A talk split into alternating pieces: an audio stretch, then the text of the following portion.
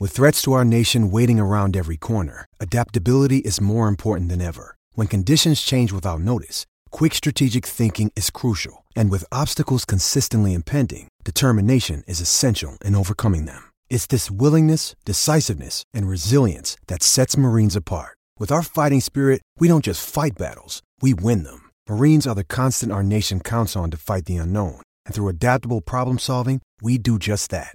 Learn more at marines.com. Hello, and welcome to another edition of Play Me or Fade Me. And thank you for joining us as always. Well, overall on Saturday, I just want a do-over. Terrible reads on my part. The underdogs go 6-2 against the number. We go 2-6. Yeah, not a good day, but Michigan gets a win. So my preseason Final Four team, I want you back. I want to claim you again. What was I thinking ever jumping off the bandwagon? I stuck with you and I lost on you like 15 times this year. I abandoned you for 1 week in the NCAA tournament, and now you turn it on. So Michigan cashes for us. We at least get the game yesterday on that one. Providence cashes for us. Everything else was terrible. I don't know what I was thinking with Saint Mary's. That game started, and I'm like, why didn't I play UCLA? What was I thinking? The Zags didn't cover. Creighton, thankfully, their season's done, so I don't have to lose to Coach Mack anymore. Kansas gets the win, but Creighton played their tails off yet again.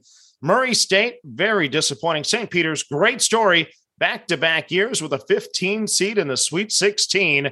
How about that? Maybe that's the new 12/5 is a 15 going to the round of 16. Baylor, why didn't they run the press the entire game? Yeah, press breaker practice for North Carolina. I think it's going to happen this week because I'm sure they'll see plenty of it next week. But good win for North Carolina. Very happy for them. That was a crazy, memorable basketball game. I will soon not forget that one. And then Arkansas, thought I had a shot to cover there.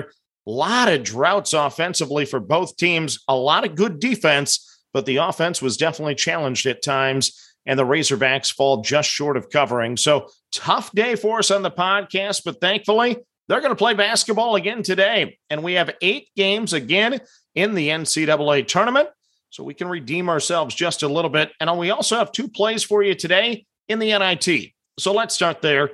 Game number 1 in the NIT is SMU minus the 3 over Washington State. So we have to give the American Conference some credit and some respect.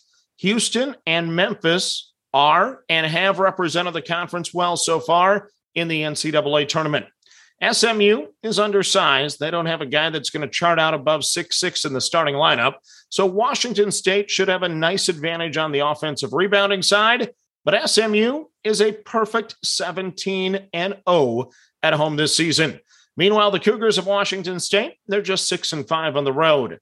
SMU this week shot only 4 of 23 on three-pointers against Nichols, so I expect much better today. So I'm willing to lay the 3 at home with SMU over Washington State. Next up, it is Dayton plus the 2 at Vanderbilt. So Dayton is 7-5 on the road this year. Vandy is 10-8 at home.